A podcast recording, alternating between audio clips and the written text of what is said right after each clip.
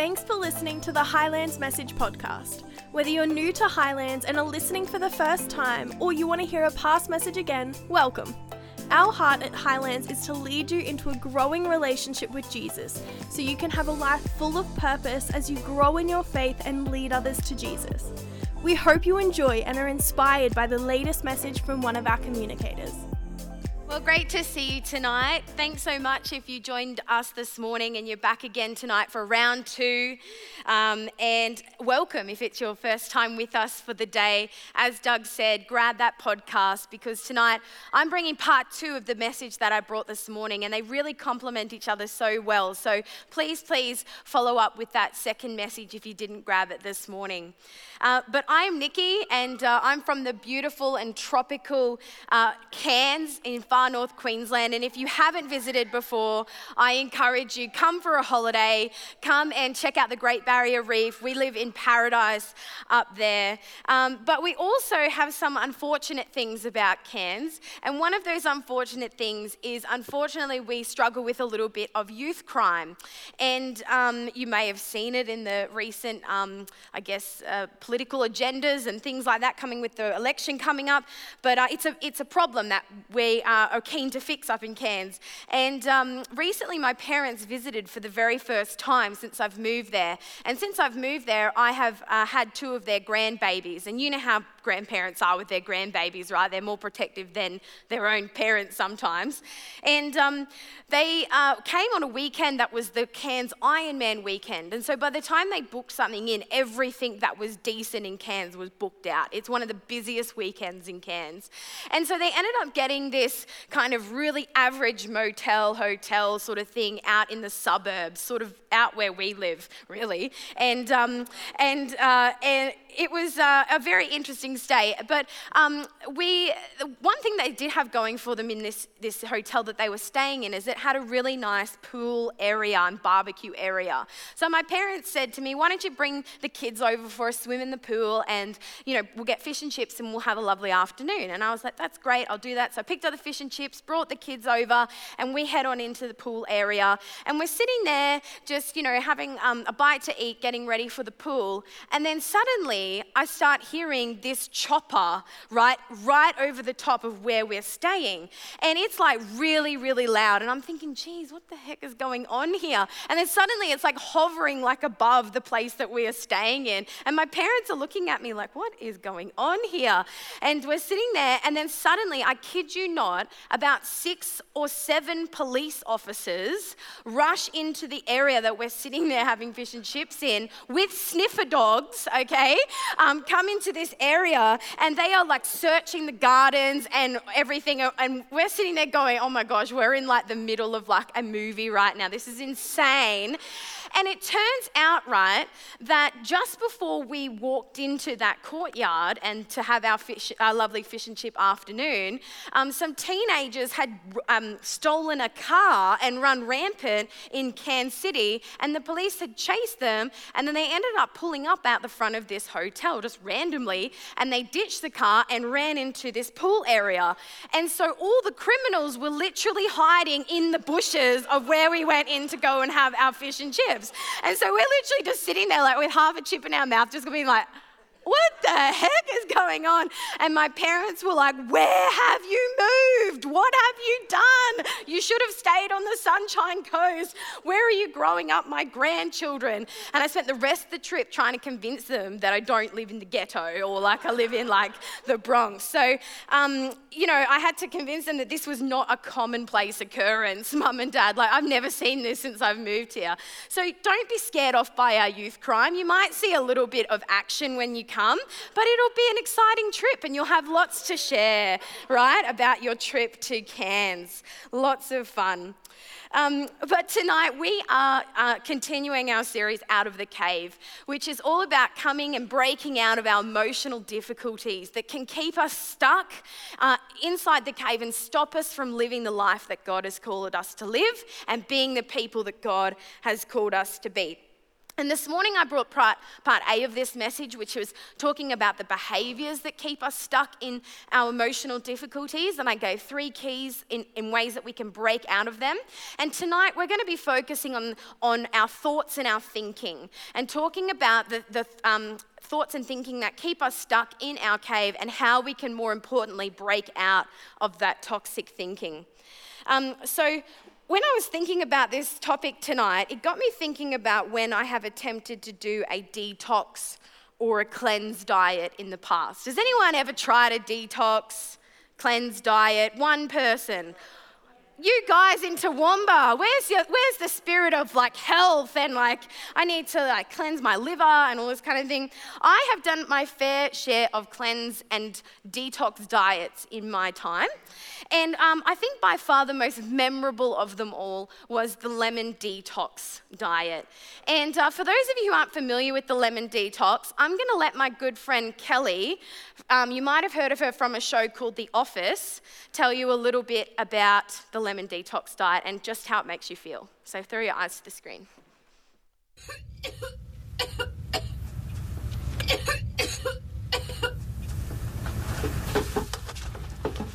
You're shaking. Are you all right? Just leave me alone. I am on the third day of my cleanse diet. All I have to do is drink maple syrup, lemon juice, cayenne pepper, and water for all three meals. Um, I just bought some bikinis online, size two, so I look amazing. Right? She looked how I felt. It was horrific. You know, day one, you have to drink this seriously crazy concoction, uh, which Kelly outlined there. And, um, you know, it didn't taste so good, but you're thinking, oh, this isn't so bad. I can handle this. I can do this, all for the sake of health. And then on day two, I literally felt like I was manifesting. Like um, everything in me was like coming out. I just had like aching joints. I had a fever. I was sweating. I had the biggest headache. I literally felt like I was on death's door. I cannot believe how bad it made me feel.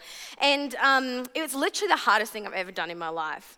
And it got me thinking about in the world how there are so many programs and solutions to detoxing our body. You can Google it, and there would be a, a heap of programs that would come up. But there's not a lot of options when it comes to detoxing our thinking. And in fact, we don't always focus and, and pay as much attention to our thoughts as we do our physical body sometimes. Um, but if we want to get out of the cave of emotional difficulties, then we really need to learn how to get some distance from or to detox from some toxic thinking. And so that's what we're going to do tonight.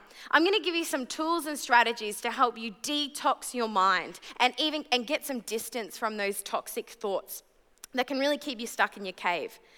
But before that, I, I just want to break a myth. I love those shows, Mythbusters, and um, tonight I want to break a myth.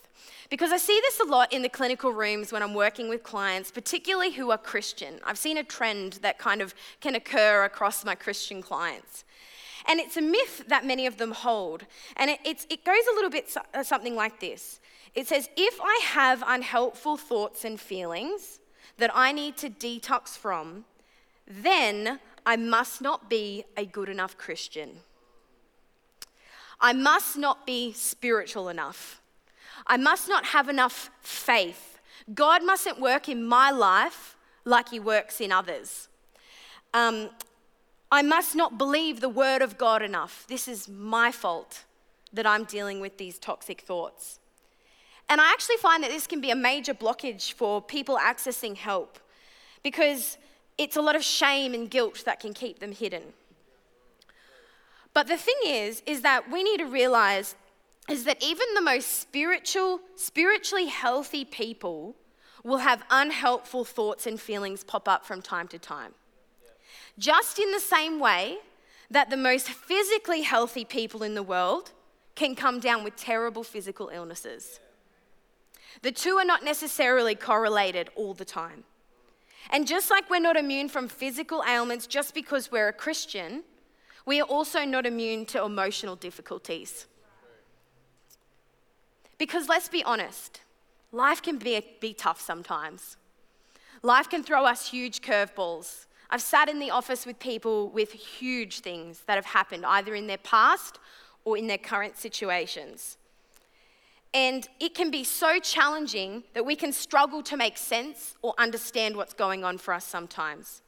It can be so, um, so big that it shakes our core belief and our foundations.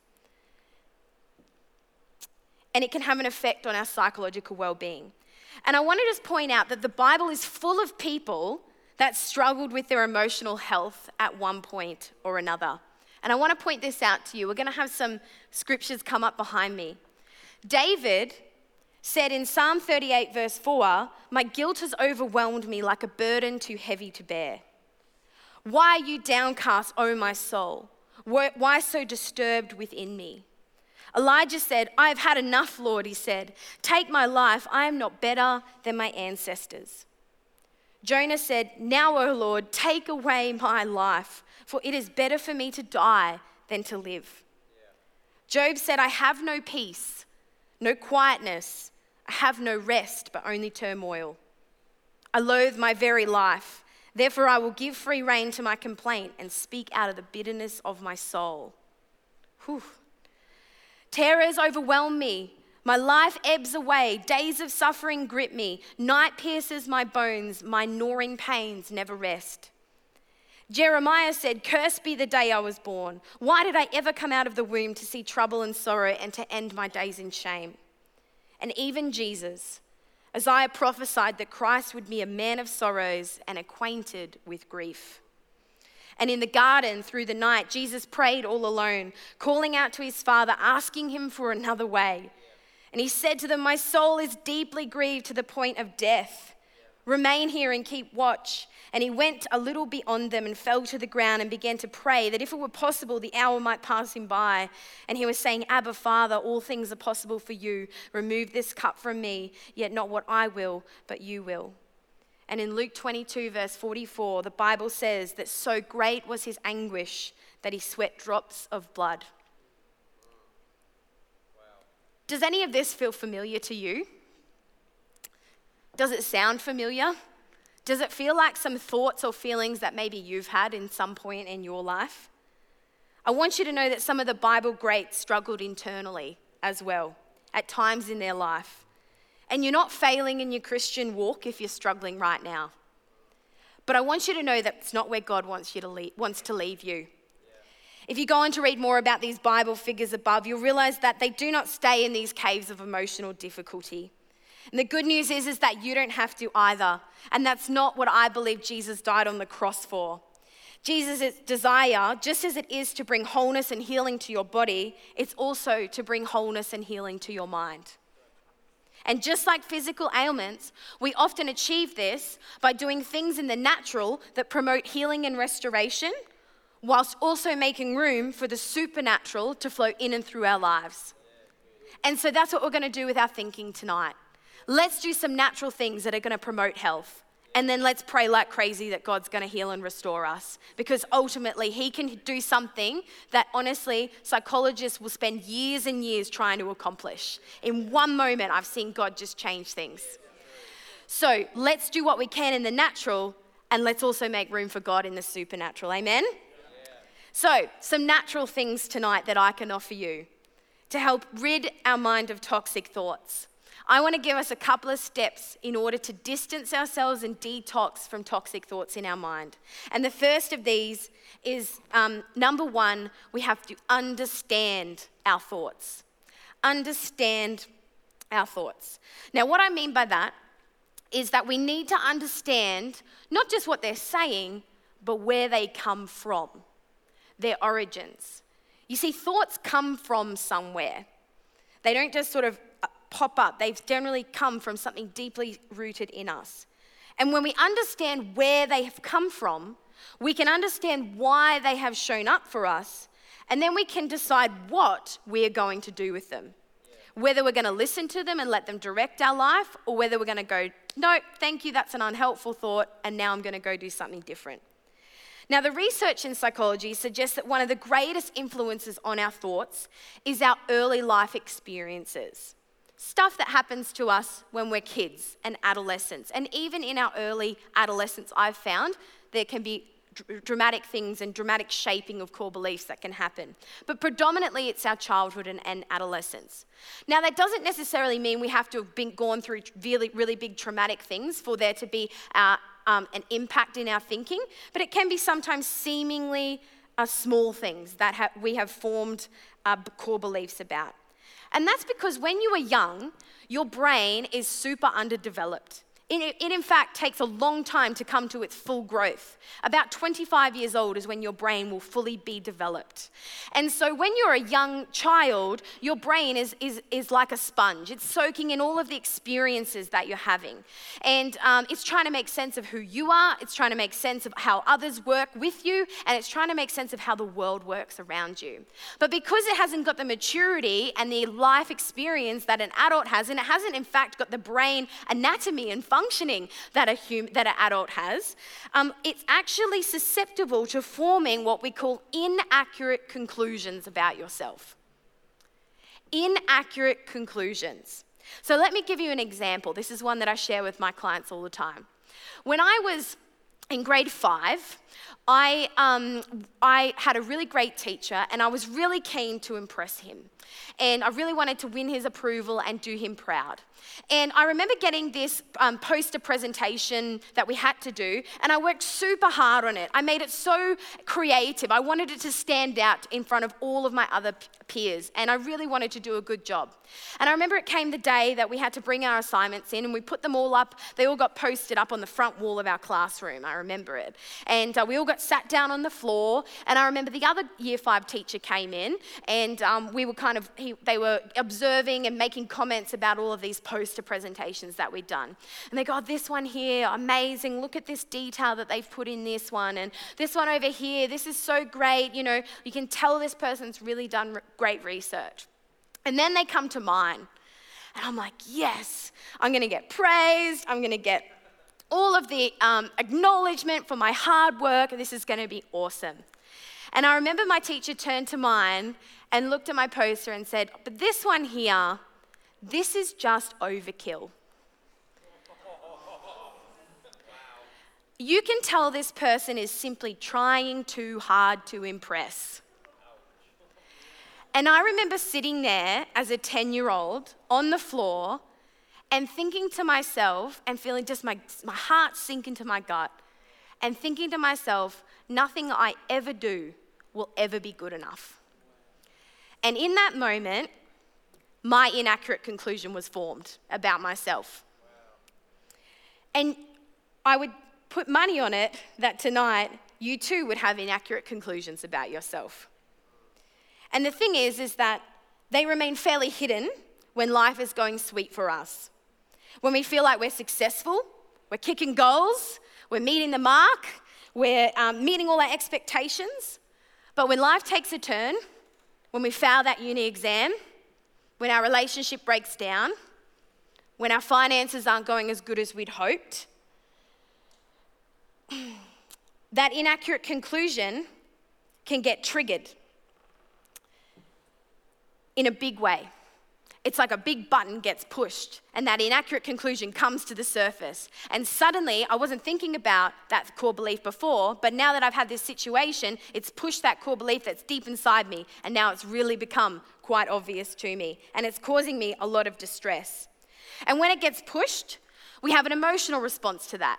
We either feel angry, or we feel anxious, or we feel sad, or we feel upset, or whatever the emotion might come from that. And um, it can last for minutes or hours or days or weeks, months, and sometimes even years. And then when we have an emotional response, response, usually what happens from that, a flow on effect, is we have a behavioral response. So, because I feel sad or anxious, maybe then I go into defensiveness or denial or criticism or blaming others. Maybe I withdraw or I go into avoidance or opting out, procrastination.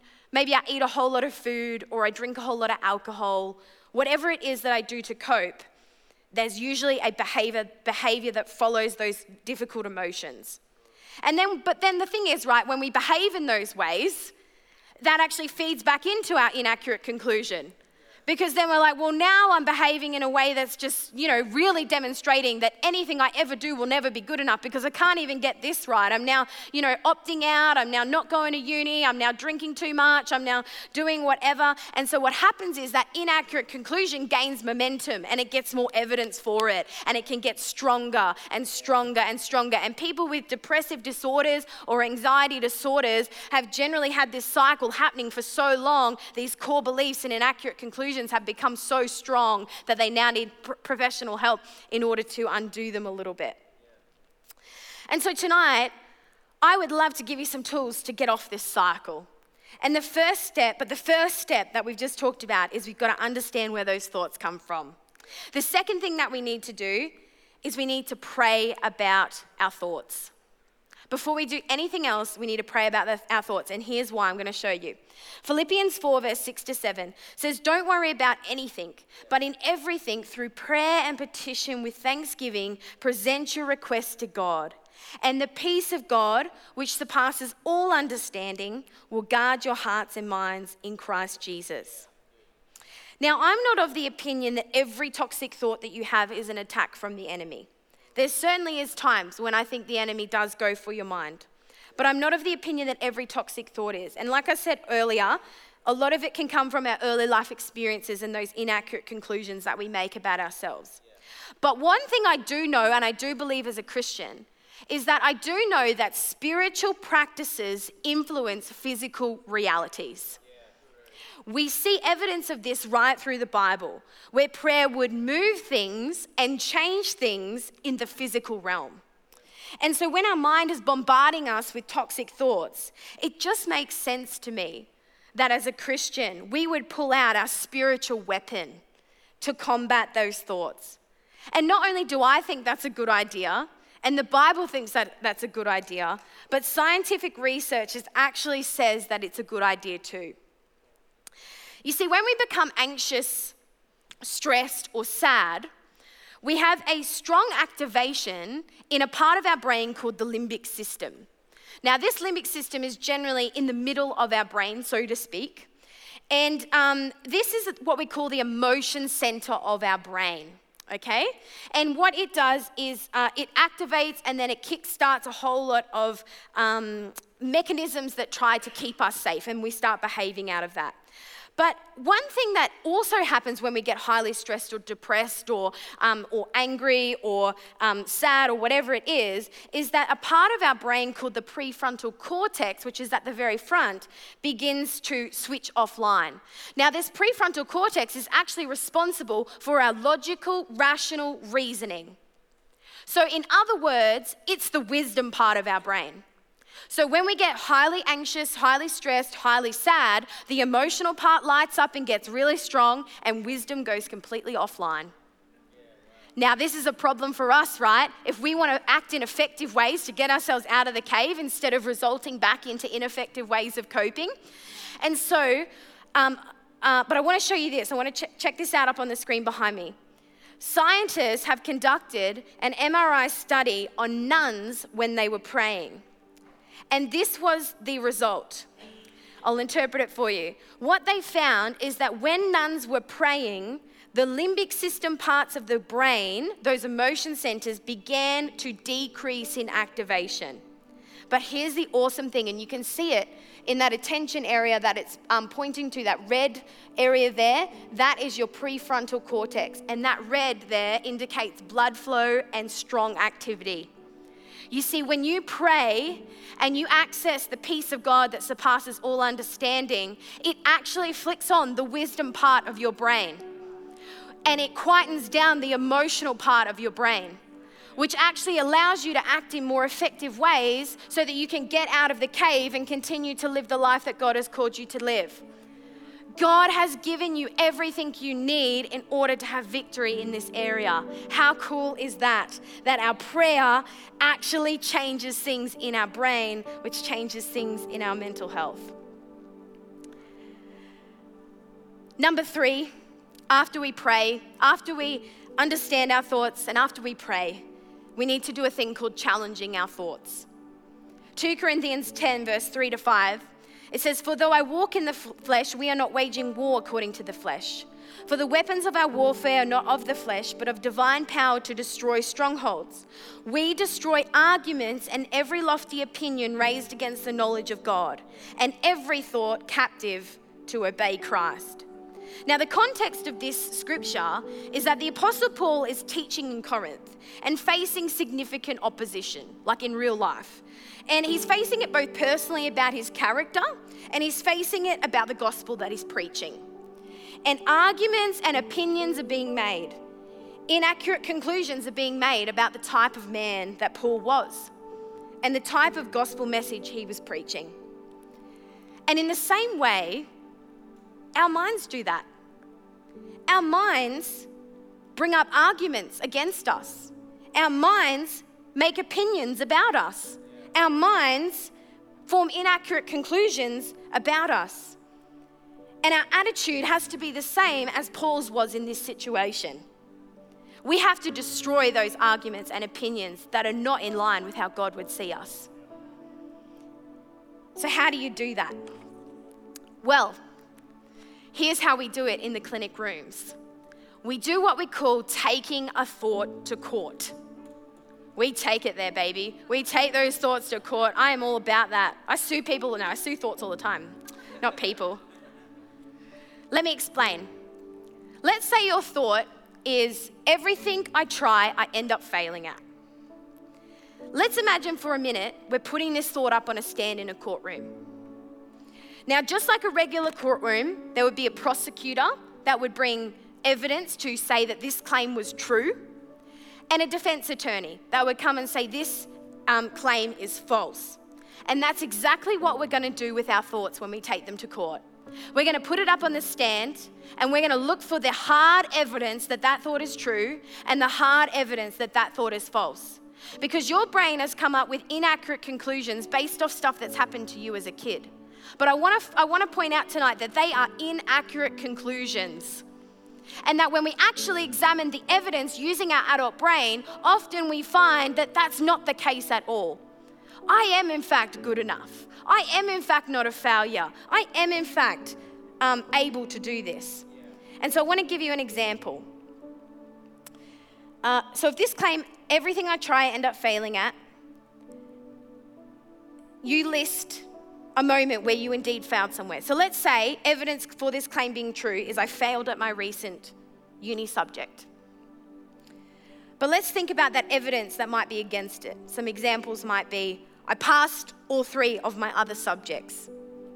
I passed last year. I just started going to CrossFit and I've been improving. Each time I go, I'm not failing at that. I just successfully paid off my car. I would not think a friend going through the same experience was failing at everything. So why would I think that of myself? And quickly you would realize that you don't fail at everything, you just failed once. But you're not a failure. You just didn't pass a uni subject. And suddenly, the toxicity of that thought, which was huge at the very beginning, having huge influence over your emotions and your behavior, suddenly that toxicity decreases a little bit. And suddenly it's not, I fail at everything, but hey, I just didn't do so well in this one subject. And now I feel like I can approach the next season or the next semester or whatever of my uni. This is just an example. But when you take your thoughts to court and examine the evidence, it's amazing how it reduces the toxicity. And the last thing that I want to talk about tonight, after we have understood our thoughts, prayed about our thoughts, challenged our thoughts, is we have to change our thoughts.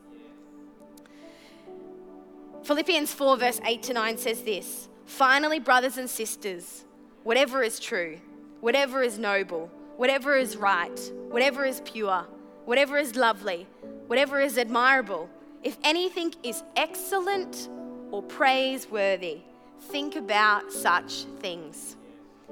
You know, taking the bad out is effective, but we've got to replace it with the good. You don't necessarily become healthy just because you do a detox diet. You become healthy by placing good food in your body. And in the same way, when we take out that toxic thinking, we have to redirect our attention onto things that are excellent and praiseworthy. In other words, other words for these things are gratitude and thankfulness. We need to turn our eyes towards things that cause us to give praise to God, to others, and to ourselves. Gratitude or giving thanks is one of the most powerful tools for shifting your emotional state, and the research backs that. And if we want to begin to get out of our cave, might I encourage you, friend, that you begin to think about things that give thanks and praise. You know, a few years ago, I went through a significant season of my life where I was struggling with anxiety. And uh, I was struggling almost daily with, with anxiety that I'd never experienced before. I wouldn't say I'm, I'm an anxious person, but it just came sort of out of no, well, not out of nowhere. I had a lot of things going on, which is normally the case. Um, but I just remember for about eight months, daily, I woke up and anxiety would hit. And I'd be, I just remember trying to battle through work with this hanging cloud over me. It was horrible. And at the time, I was writing a program for kids about resilience, and I came across the research around gratitude. And uh, I, was, uh, I was sitting by the beach one day just thinking about what's going on in my life and just struggling and having a bit of a pray uh, to God. And I remember just thinking, maybe I should apply some of that gratitude that I've been learning about. Maybe I should just begin to lift up my praise and thanks. I've learned in church that that's what we're to do. Maybe I should start applying that. And I just remember starting off small because at the time it felt really hard to push through the anxiety and be thankful for stuff. But I just started off small. God, I thank you for the sunshine today. God, I thank you for breath in my lungs. God, I thank you for food in my belly. I thank you for the birds in the trees. And as I began to just give thanks, I remember it becoming easier and easier. And suddenly my thanks became bigger and bigger. And I began to thank God for bigger things in my life. God, thank you that you have a purpose for me. God, thank you you've placed me in a community of people that love and believe in me. Thank you for an awesome church to belong to. Thank you that you died on the cross, God. And I just remember as I began to give praise and thanks, I literally, my emotional state just began to dramatically shift shift to a point where I was just feeling freer and freer and freer to the point that anxiety was diminished. And I remember heading off to work that day and just thinking, man, what a difference. What a difference. And so I decided to make that a daily habit of mine. Whenever I drive to work, I just start thanking God. Thank you, God, for today. It's going to be awesome. Instead of focusing on what my mind was telling me, this is going to be horrible, this is going to be terrible, how are you going to get through this with your anxiety? I just began to focus on what God was bringing to me instead of what I felt like He was not bringing to me. And I just believe today that there are some people here that if you were to switch your mindset and begin to praise and bring gratitude to God, I just really believe some chains are going to begin to break off your life. So tonight, let's recap. To come out of the cave of emotional difficulty, number one, we need to understand our thoughts. Number two, we need to pray about our thoughts. Number three, we need to challenge our thoughts. And number four, we need to change our thoughts. And this is how we get out of the cave of toxic thinking and step into all God has called us to be. Let me pray for you. God, I thank you. I thank you that you know every thought. You know everything about us. You know the struggles. You know the experiences. You know the traumas. You know the pain. And I thank you, God, that your desire for us is not to remain there, but to step into freedom and victory in our minds and in our mental health. So, God, today I pray for my friends here. Would you help them to get out of the cave of emotional difficulty? Would you help them today to have victory in their mindsets? Would you help them, Father, to, uh, to journey uh, through their thinking, God? Would you help them to challenge and take captive those thoughts? And would you help them ultimately to fix their eyes on you and lift up the praise and thanksgiving and gratitude? Gratitude in their hearts, God, and in their minds. I pray, Father, for any person here that's struggling, that you, Father, would meet them right where they're at. And God, we invite the supernatural. We invite the supernatural, God. We thank you, God, that in this place, praise reports are going to come out from people that were in worship and suddenly depression lifted and they never experienced it again, God. We thank you, Father, that the supernatural can do far more than the natural ever can at all. So, God, we invite you and we thank you for those praise reports. In Jesus' name, amen. Amen. Well, I hope that blessed you tonight, church. Thank you so much for having me, and I'll hand it back to Doug. Awesome. That's so good. Thank you, Nikki. It's something that we want to do in every service is have that opportunity for people who maybe have never asked God into their life. Never said, I want to follow you. I want to know what you've got for me. I want to see what you can do in and through me, uh, as well as deciding to, to follow the, what He's laid before us as well. And so I want to give you that opportunity tonight because what we know is that freedom that God offers is found, well, by beginning to say yes to Him is found in knowing who God is. And so I want to give you that opportunity for you personally to say yes to Him and ask Him into your life. So, right now, if you just close your eyes for a moment to give these people privacy, a number of people this morning making this decision for the very first time as well. And if that's you tonight, as an outward sign of an inward decision, I'd like to invite you. Would you raise your hand and, let, uh, and I'll pray for you where you are now? And saying, God, I want you to come into my life. Yes, that's awesome. I want you to come into my life. I want to know you myself. You might have heard plenty about him, but this is your opportunity to get to know him. Awesome. That's so good. Contrast, let's celebrate with these people again tonight. This is fantastic. And uh, that's really cool. Now I'm going to pray for you and just show you an example of, of a prayer that you, I'd love you to pray. And I really encourage you to, to make sure that you do pray, that you are talking to God and, and say it in your own words now or wherever it is, but I'm going to invite the church as well. We're going to pray for you together because, as much as you need to know God personally, this journey is not by yourself. You are a part of a family, and that's what this church is. And so, we're going to pray for you that something shifts and changes right now for the rest of your life. Is that cool? So, come on, church, let's pray for these people together. Father, I thank you that you've revealed yourself to your children and they are a son, they are a daughter of yours. Lord, and that can't be taken away because it was given freely to them. Lord, they never earned it. You gave it through what your son did on the cross. We are thankful for you sending your son to die and rise again. Lord, that we could experience freedom, experience purpose that you have for us. Lord, so help them as they take these steps towards you, as you come into their life and bring change. Lord, that you reveal more about who you are and who you created them to be. Lord, that they know you personally, that they find this freedom that, that you died to bring them, that you, they uncover the purpose that you place within their life, that potential, and that they make the difference that you called them to make here in this world. We thank you so much in Jesus' name. Amen. Thanks again for listening to the Highlands Message Podcast. We hope you feel encouraged to take these words with you to know God, find freedom, discover your purpose, and to make a difference. If you feel moved by today's message and want to connect with us, we'd love to hear from you. You can reach us at highlands.au on Facebook or Instagram, or head to the highlandschurch.org.au website for more resources and information. Be sure to follow the Highlands Message podcast on your preferred platform to stay up to date with our latest message. We hope to see you in person soon.